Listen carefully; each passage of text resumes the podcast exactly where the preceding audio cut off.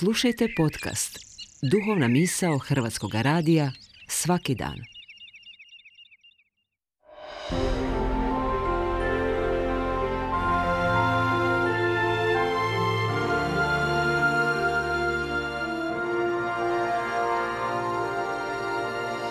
Duhovna misao. Urednica je Blaženka Jančić.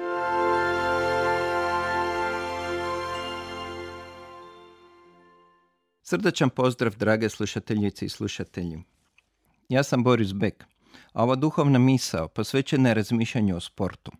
Zapravo čak i ne o sportu, nego više o velikim sportskim natjecanjima. Biblija sport samo usput spominje. U starom zavjetu opisano je kako se Jakov hrvao s anđelom, ali nije to bilo za medalju, više prava borba. U Novom zavjetu Pavao uspoređuje kršćanski život s atletskim natjecanjem. Tko pobjedi dobit će nagradu, ali samo ako igra po pravilima. Bavljenje sportom nekako nije bilo ni u duhu Izraela, ni u duhu Biblije. Moderni sport zapravo su izmislili stari Grci, kao i mnogo toga. Oni su uveli atletske discipline, gradili stadione, održavali natjecanja, dijelili nagrade i slavili sportaše, što smo sve mi od njih naslijedili gledališta puna ljudi, uzbuđenja, navijanja, klađenja, doping, menadžeri, treneri, veličanstveni dočeci sportskih pobjednika, dizanje spomenika njima. Sve je to bilo blisko starim Grcima, kao i nama danas. Možemo zamisliti da su takvi običaji bili strani biblijskom čovjeku. Diviti se atletima na stadionu i dizati kipove ljudima i čak i više slavi čovjeka kao Boga. Mora da se to starom Izraelcu činilo pogrešnim, ali nije svima. U dvije knjige o Makabejcima u Bibliji je opisan život Izraelaca pod grčkom okupacijom. Njihovu zemlju okupirao Aleksandar Makedonski, a poslije njegove smrti preuzeo jedan od njegovih generala Seleuk. On se ondje proglasio kraljem i tako je nastala dinastija sve do Antioha Epifana četvrtog.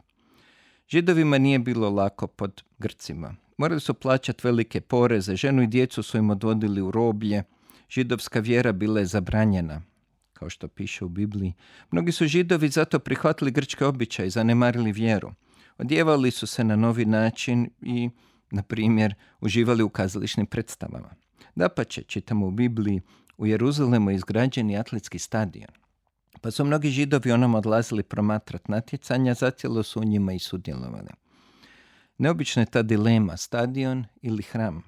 Ali nije ni danas drugačije. Što su vrhunski sportaši nego moderni bogovi koje se kao bogove i slavi. Oni su izvan našeg doseka, zasipani nevjerojatnim honorarima, zbog kojih napuštaju svoju domovinu i odlaze u razne porezne oaze, samo da bi svoje bogatstvo sačuvali neokrnjeno. Nije rijetko da završe i na sudu zbog utaje poreza.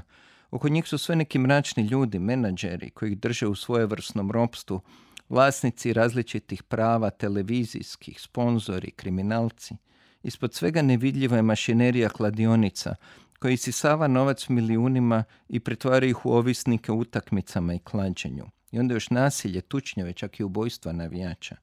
I sve se to opravdava slavom.